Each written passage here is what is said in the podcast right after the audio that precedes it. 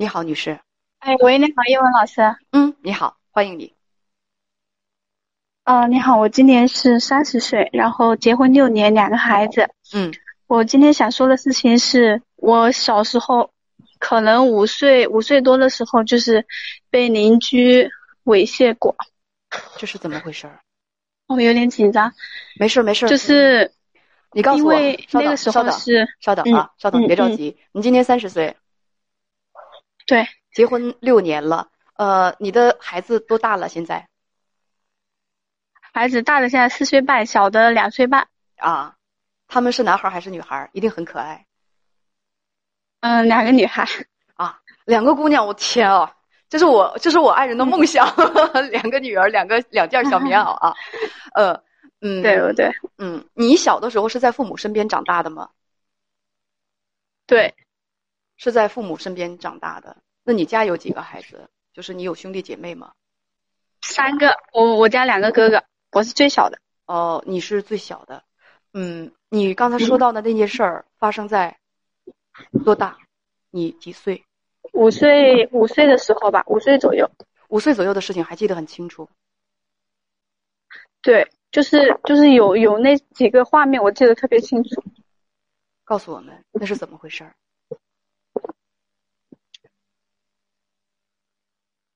就是那个时候，我们不是呃九几年的时候嘛，就是家里一般的话，我们那边条件都不太好嘛，乡下嘛。嗯。然后父母的话，就是基本上白天都是忙农活的嘛。然后五岁的时候，基本上那个时候我们是上学前班，上学前班的话，反正就是除了父母的话，除了每天管饭啊这种哈，基本上都不大会去管我们，因为也没有空去管。然后就自己。自己就是自己玩自己的嘛，我反正记得，我现在一直都记得他们，就是我们家亲戚啊，或者是我们邻居啊，一直都说我小时候，就是就是跟个流浪流浪的小孩一样，就那种，就我们管这个叫散养，是不是？嗯，对。然后我们那个小孩那个时候基本上都是这样子的，就是呃，孩子就父母不太管，就东家。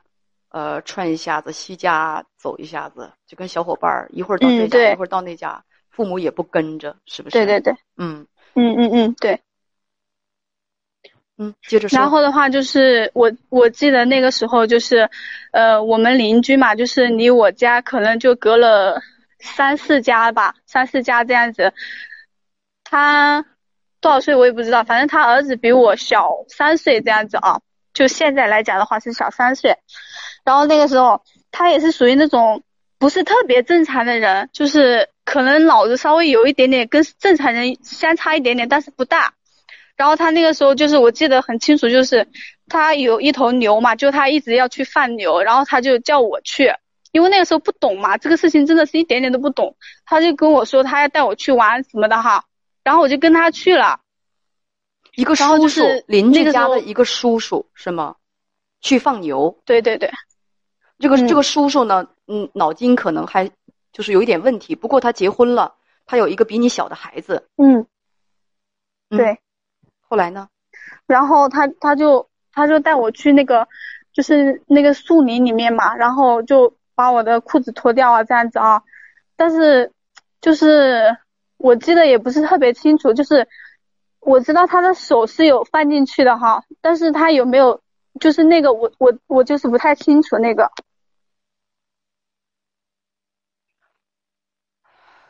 后来你告诉你就是这个这个事情呢，没有没有，我我一直到现在我谁都没有跟谁讲过。他威胁你了吗？他伤害你了之后，他威胁你了吗？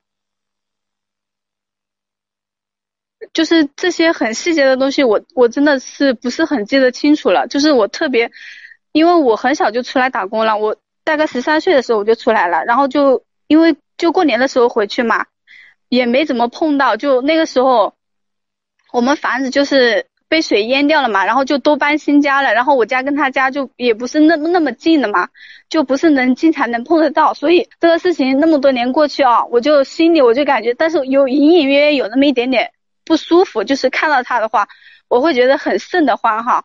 现在就是去年疫情，嗯。我我插一句嘴，现在那个人还活着吗？嗯呃，活着的。这个人神志到底是不是清楚的？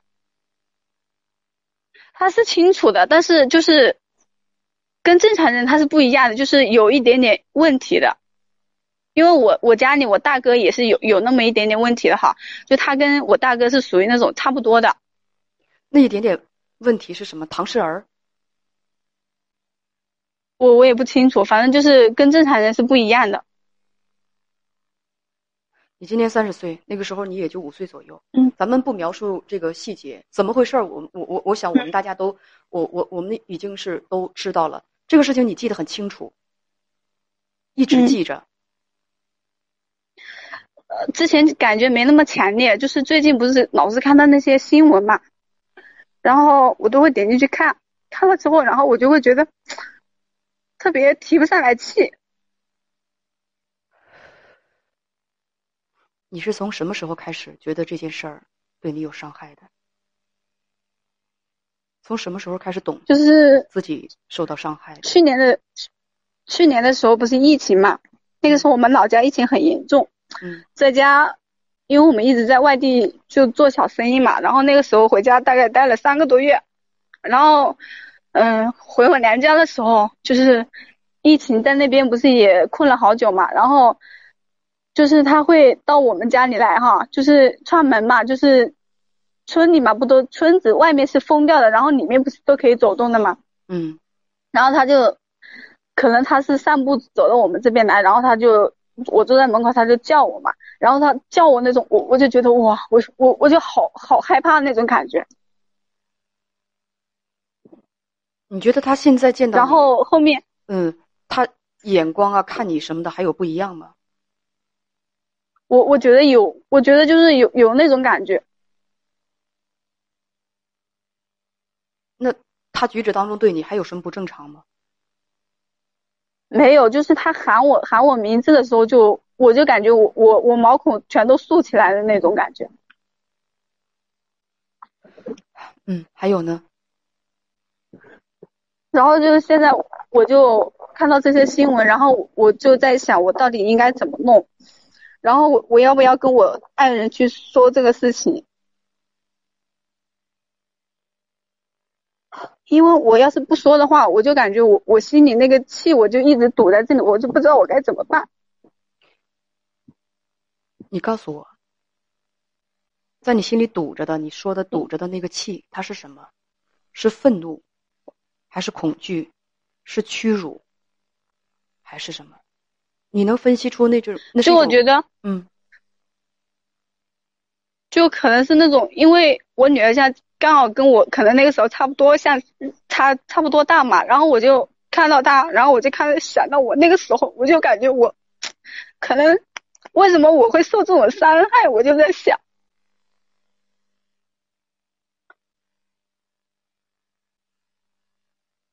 所以你具体要问我，而且我就是看到，嗯，所以我刚才问你的问题是你的不舒服，你感觉是什么？是恐惧还是愤怒？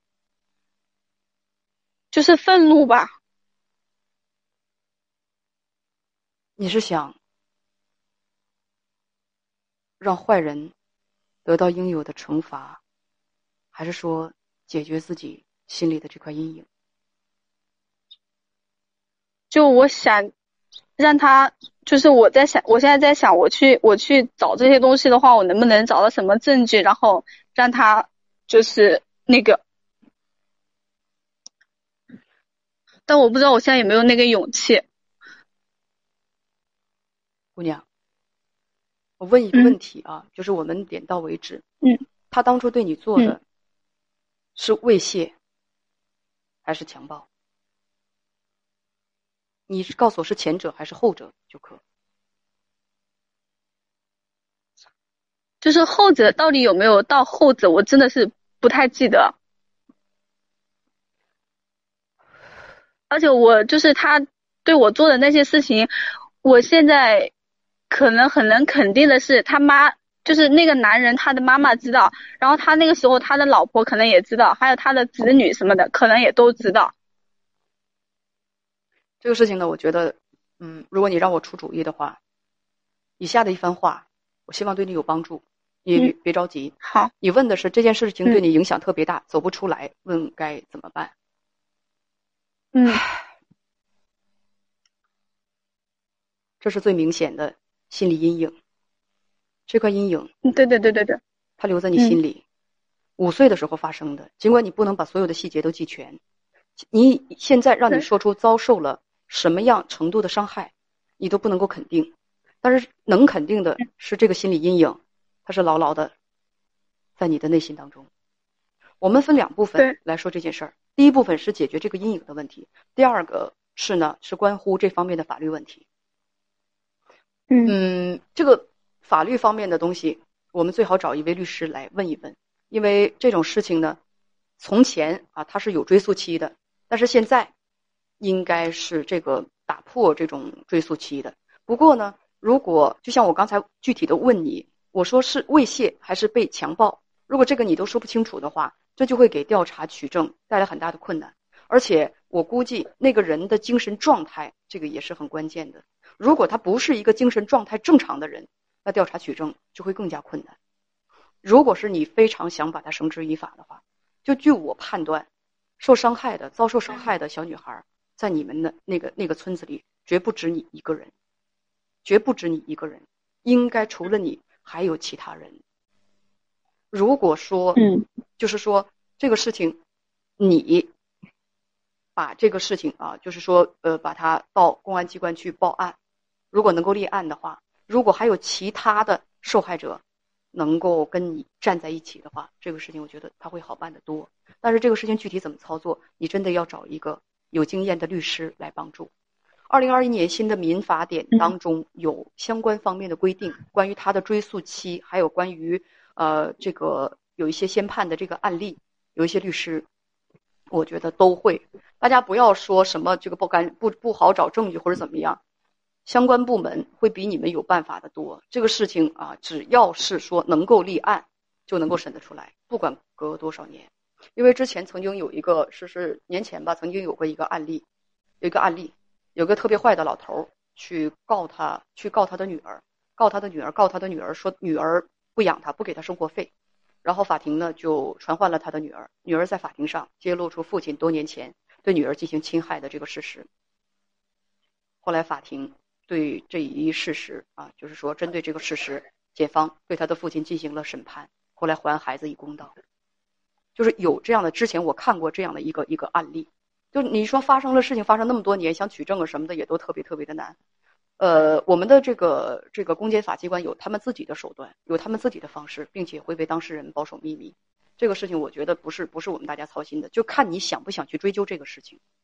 这个事情是交给律师和交给公检法机关去做的，这是第一个层面上，就是说你面对这个事情，在法律层面上你想不想追究？第二个事情就是关于心理的这片阴影，关于心理的这片阴影，我建议你。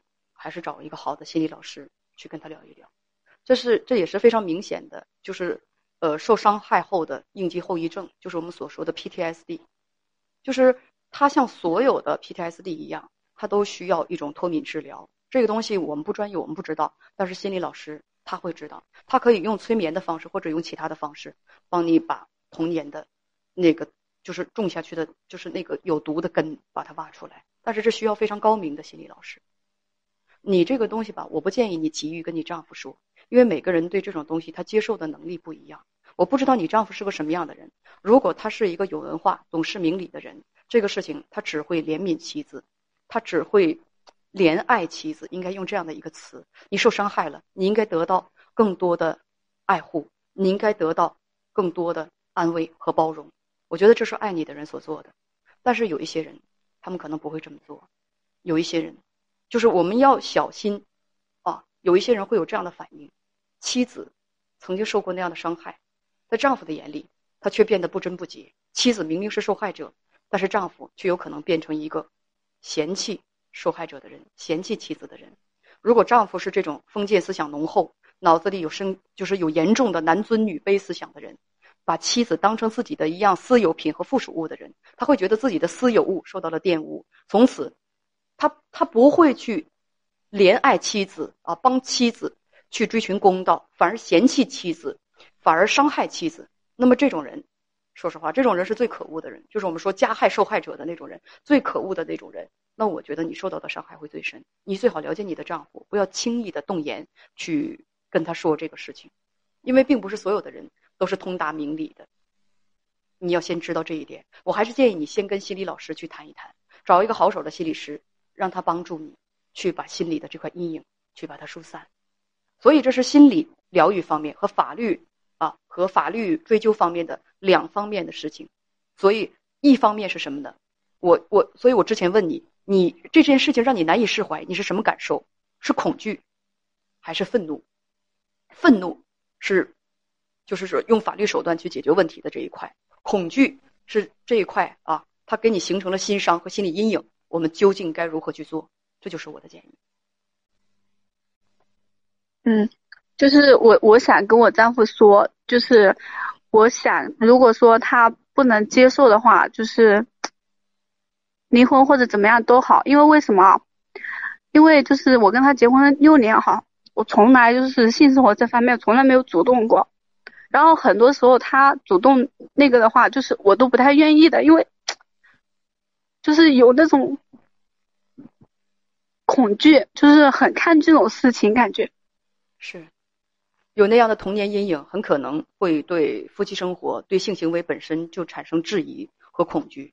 这个我觉得是可以理解的，这个是可以理，这个是正常的，这个是正常的。就是我们说到这个 PTSD，你看那个电影《美国队长》当中有这么一个情节，有一个女兵，她从战场上下来，她不能够开车，她开车的时候经常会出事儿。为什么？因为她在战场上，她是负责排雷工作的。她开车开到哪儿，她都觉得有有有地雷，或者说这片区域她不正常。她就是经常在街上开车的时候，因为她那种 PTSD 没有治疗，街上开车的时候她会胡乱拐弯。儿，她认为她在就是有绕雷区的那种那种情况，她就是她会出车祸，会出问题。这个东西如果心理阴影，如果就是这个这个东西啊不剖开，我如果不治愈的话，它会给生活潜在潜就是带来很多潜在的不幸和危险。就比如说。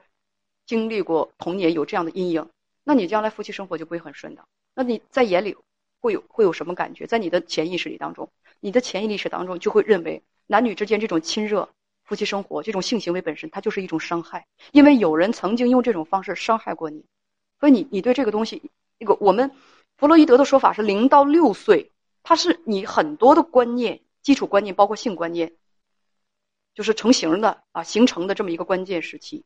在零到六岁遭遇到的一些东西，关涉到你的一生，所以我建议你先去找心理医生去疗愈，要找好手。那现在心理医生这个，嗯，也是良莠不齐啊。有的干脆就是因为什么学的学的那个心理学，干脆就是因为自己有心理阴影学的心理学，这叫什么叫？我觉得叫带病上阵。我从来不建议带病上阵，所以大家要好好的选择，就找你们当地比较好的啊，就是说，嗯，有如果有其他人推荐，找找你当地比较好的那种那种那个心理医生。先去疗愈一下自己。你如果这个疙瘩不解开，这片阴影不去掉，它会给你生活带来很多的障碍。就我们很难，对，就心无芥蒂的去投入到生活当中。是的，就是我现在就是根本就不想回我娘家那边，然后就是老家压根我都不想回去。我们都已经好几年没有回去了，就是就去年、今年就就好，之前也都没回去，就疫情的那年回去了。之前都一直没回去，因为一回去我看到那个人，我就有点说不出来的感觉。听我说，如果回去就会看到那个人，那就不回去，那就不要回去，不要强迫自己去。你还没有到能脱敏，就是没有治，就是疗愈到能够脱敏的那种地步，不要去接触让你感觉到不舒服的过敏源，明白吗？这个东西让你不舒服，就不要去看。我曾经跟那个我我的朋友是那个心理师嘛，我就跟他聊过。我说有一些东西，我说网上有一些东西啊，看了这太扎心，他就立刻告诉我说不要去看。他说让你扎心，为什么要去看那个东西？我一下子我就我就领悟了。你比如说，我到一个就是我本身我就是毛发过敏啊，就是在猫毛和狗毛漂浮的房间里，我就会打喷嚏。那你为什么一定要养猫养狗？回去就会看到让自己过敏的过敏源，你就不要回去，除非你已经疗愈得当了，不要回去。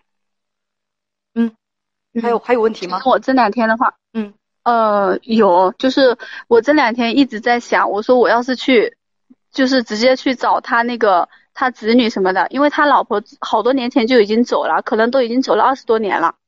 我在想，我我去挖这些事情的话，我能不能去找到他老婆？他老婆肯定是知道的，就他老婆也是属于那种脑子有一点点问题的，但是跟正常人就是也有一点点差的。他可能是知道那个事情，就是我想确认跟他去确认他到底就是有没有就是那个我就强奸我怎么样子的。你的方式不对，按照我刚才说的方式来。你的方式就是说，先不告诉我丈夫是吧？对，先去找心理医生。你现在的心态不能够支持你去理性的去处理这件事情。